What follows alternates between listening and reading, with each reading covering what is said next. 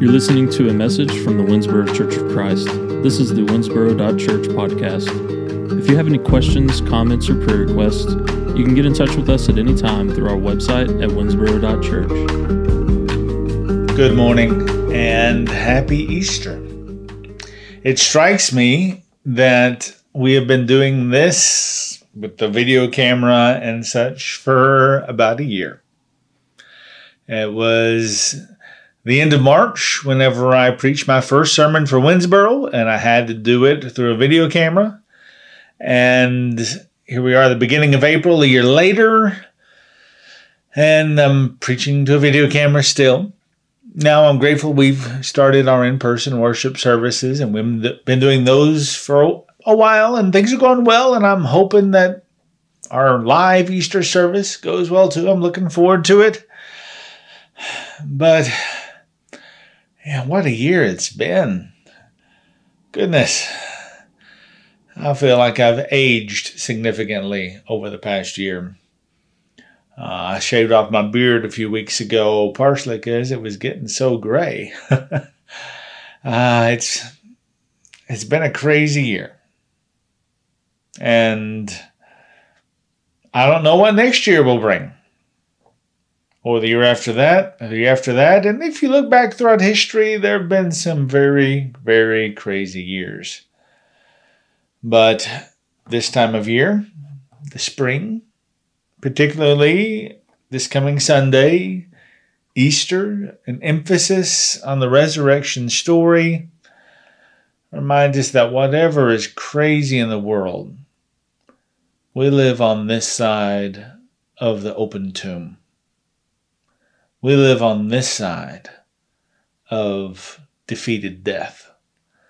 We live in a, a new world, ushering a new hope where we have life, where we have the Spirit, where Jesus has conquered. And what we experience now is insignificant compared to what awaits us. And now we live under the reign of Jesus our King, our risen, powerful, undefeatable King. Last week we finished up the Gospel of Mark. This year we're looking at the story of Jesus, the, the life of Jesus as is depicted in the four Gospel accounts. And we're not going in the order of our New Testament. We start with Mark, and now we're going to Luke. We're going to then go back to Matthew, and then end with John. But concluding last week, we talked about the resurrection. Now that it's actually the day Easter, we're starting Luke, the beginning of Luke, normally the Christmas story. Uh, so I'm doing things a little bit out of the normal schedule, but it's okay because his birth, his life, his death, his resurrection, all of it is woven together in this fabric that brings hope from page one to the last page. And there's some ups and there's some downs along the way. But even at the beginning, we see in the Gospel of Luke an anticipation of God doing something amazing. And for the next two weeks, we're looking at this idea of embracing the sacred. God is doing amazing things, and it is sacred what He is doing. And we live in a very physical, uh, secular world a mundane, ordinary world, if you will, where we can expect gravity to hold us down and we can know that uh, the sun's going to come up tomorrow and then set. But it, it becomes normal to us. But God is sacred. And He isn't just sacred somewhere distant way off he has come into this world, into our lives, especially in the story of Jesus, what we've been looking at. And the sacred breaks in to the secular. to the mundane. And I want us to appreciate that and respond with amazement. That when we can see the sacred unfold before our eyes, unfold in the pages of Scripture in the story of Jesus, when we can see the sacred unfold, I hope we're moved to marvel at it, like those early recipients did, to be amazed and to break into worship. Because we see it and appreciate it for what it is God at work. Non believers just go through the secular to the secular to the secular to the secular. As believers, we try to hone our eyes and our minds and our hearts, especially, to see the sacred. And when we see the sacred, we don't just shrug it off and keep going. No, we, we grab hold of it, we embrace it, we marvel at it and wonder at it and respond in worship. And at the conclusion of Jesus' earthly story, when he rose from the grave, we marvel and we embrace that amazing moment and break out in worship. And the worship of Easter service is so encouraging, and I hope that you're encouraged this morning, even if you can't be there in person, just to know that Jesus is still risen, and we, as his followers, proclaim his resurrection and celebrate his resurrection. But it didn't just happen at the end of the book. Let's go back to chapter 1 of Luke and look at Mary, the mother of Jesus. Luke chapter 1, verse 39. In those days, Mary got up and went hurriedly into the hill country to a town of Judah and entered Zachariah's house and greeted Elizabeth. When Elizabeth heard Mary's greeting, the baby leapt in her womb, and Elizabeth was filled with the Holy Spirit. She exclaimed with a loud voice, Blessed are you among women, and blessed is the child in your womb. And who am I that the mother of my Lord should come and visit me? For the instant the sound of your greeting reached my ears, the baby in my womb leapt for joy. Blessed is she who believed that what was spoken to her by the Lord would be fulfilled. And Mary said, she responds, she breaks out in worship. She embraces the sacred moment that she's sharing here with Elizabeth. And Mary says, My soul exalts the Lord, and my spirit has begun to rejoice in God my Savior, because he has looked upon the humble state of his servant. For from now on all generations will call me blessed because he who is mighty has done great things for me, and holy is his name. From generation to generation, he is merciful to those who fear him.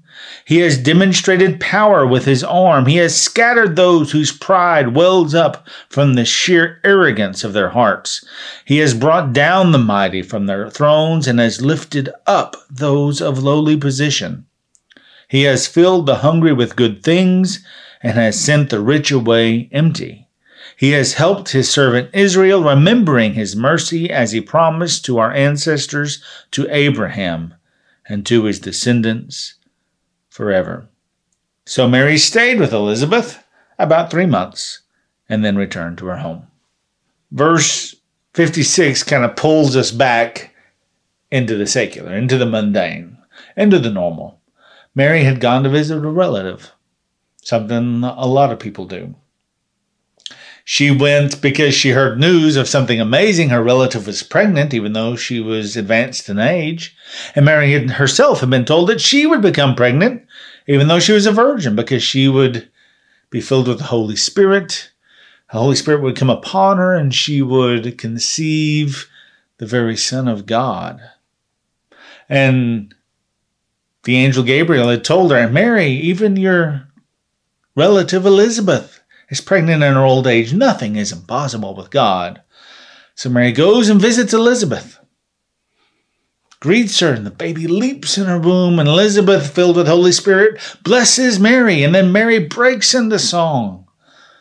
The moment turns from just an ordinary meeting into one of something sacred is happening. And Mary is embracing the work of God in her life and in the entire world, knowing, believing, guessing, wondering, being amazed that this child that's going to be born in her would fulfill the plans and the work of God and would be king that she is a peasant would be the mother of the greatest king of all time.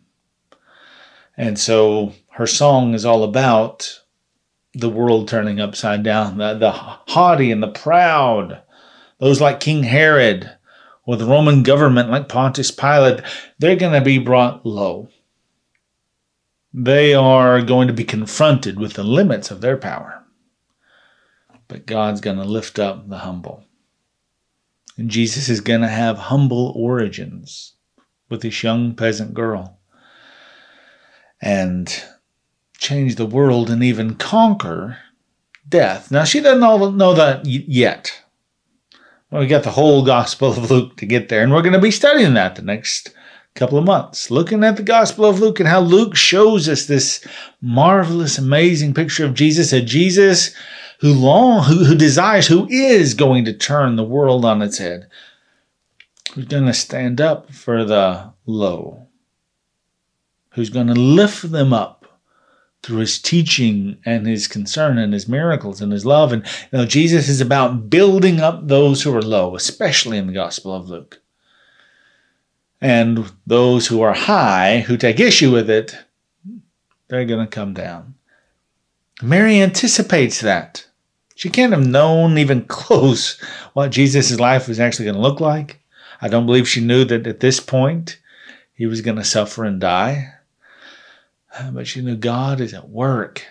Something sacred is happening. God is breaking into the mundane and the normal and the secular, doing something beyond and amazing. And she responds with, My soul exalts, my soul magnifies the Lord. I am amazed at what he does. I heard a guy a year or two ago talk about preachers and preaching, and I was at a preacher conference, and I know that sounds so exciting to you. You would love to be at one of those. Uh, this guy was actually a comedian, and he was pretty funny. He was a uh, minister, but he did kind of comedy on the side as his hobby, and he, he was pretty good at it. He made us laugh quite a bit. But he, he wasn't just there to make us laugh. He made the point that as a preacher, he said, don't try to be a comedian. said, I enjoy it as a hobby, but when I preach, when I teach, when I give lessons, said, I'm not trying to be a comedian. Sometimes funny things, you know, are part of it, and that's okay to laugh. I mean, God made some funny things, and that's okay, but don't try to be a comedian because what a comedian does is he finds the absurdity in the normal. He, he, he looks at the normal things and realizes some of the absurd nature of it, and he points it out. And that's kind of the the comedians go to you know what they get the material from. They look at something normal and then they pick it apart and make you realize how funny and crazy and insane it is. He said, preaching and teaching, we don't take the normal and try to point out how absurd and amazing and crazy it is. He said, We've got a crazy, absurd, amazing story, a marvelous story He said, unfortunately, a lot of preachers can tend to make it normal. Oh, what a crime. You know, we miss something there. Uh, we don't need to try to normalize it. We need to let it be amazing. And when people read it, experience it, interact with it, engage with God doing sacred and amazing things. Even in small moments, I mean, Mary is walking into a house saying hello to her, her relative Elizabeth, and the baby jumps in the womb. But they recognize, oh, there's something special right now. And, Mary, and Elizabeth is filled with the Holy Spirit and blesses Mary, and Mary breaks out into song because it is sacred. It, it might be small according to some people. King Herod in his palace or the Caesar in Rome. Didn't really care about this young girl walking into her relative's house and a baby you know, kicking or jumping in the womb. He doesn't see it. But Mary and Elizabeth do. And Luke opens up that window so that we can see it too and be amazed by it marvel at it. Not as the biggest miracle ever. Not, no, it's not. but it's uh, an example, a great example for us to follow that in that moment they embraced the sacred nature of what was going on. And when you do that, you respond in praise. That's how you embrace the sacred. Really, Sunday morning is about embracing the sacred. We have normal, mundane, secular lives filled with lots of secular stuff, but we stop. We carve out a time and we say, we're going to push that stuff out.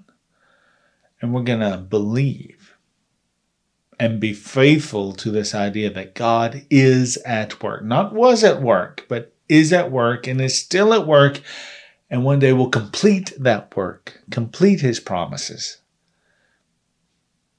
And we praise God for it. We embrace the sacred, just like Mary did. In this song, this poem, this these verses where Mary, with beautiful language, exalts the Lord because she knows something amazing is at work and it's just beginning. Now, let's look at the resurrection. Let's jump to the end and get a sneak peek of what's coming. Now, on the first day of the week, at early dawn, the women went to the tomb, taking the aromatic spices they had prepared. They found that the stone had been rolled away from the tomb, but when they went in, they did not find the body of the Lord Jesus.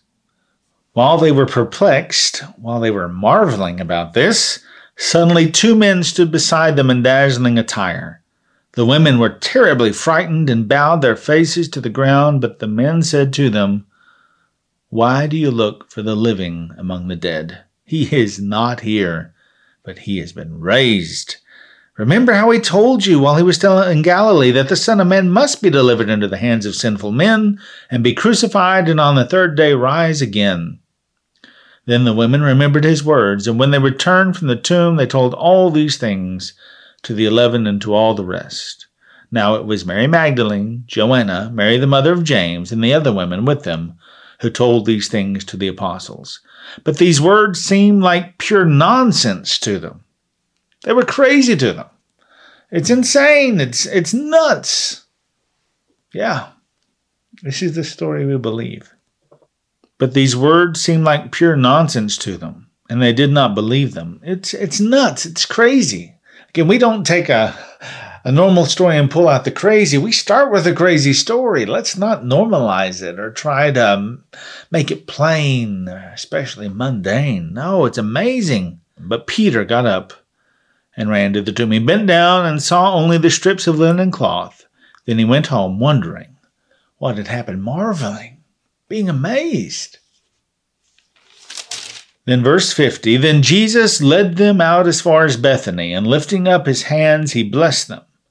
Now, during the blessing, he departed and was taken up into heaven. Here's verse 52. So they worshipped him and returned to Jerusalem with great joy and were continually in the temple courts blessing God. It goes without saying that the resurrection of Jesus is a bigger event than John the Baptist inside of Elizabeth's womb, jumping when he hears the sound of Mary's voice. Now, this is the, the culmination. This is the proof of what God is doing. This is his plan revealed finally after there were so many doubts and struggles along the way, especially when Jesus was crucified and killed. But he rose from the grave, proving, yes, God is in control and God is at work. And then you have this moment. Maybe that would seem like a bit of a downer. I, I, I can't imagine. I have to think it would have been a little bit uh, disheartening that, oh, Jesus, you rose in the grave and now you're to leave. well, but that's not how the apostles responded. It wasn't a downer for them. They had been shown, they had seen the resurrected Lord. They knew that God is at work that it's not just secular, mundane world stuff, life. No, there's the sacred. And the sacred has revealed itself and won out. The sacred has shown itself.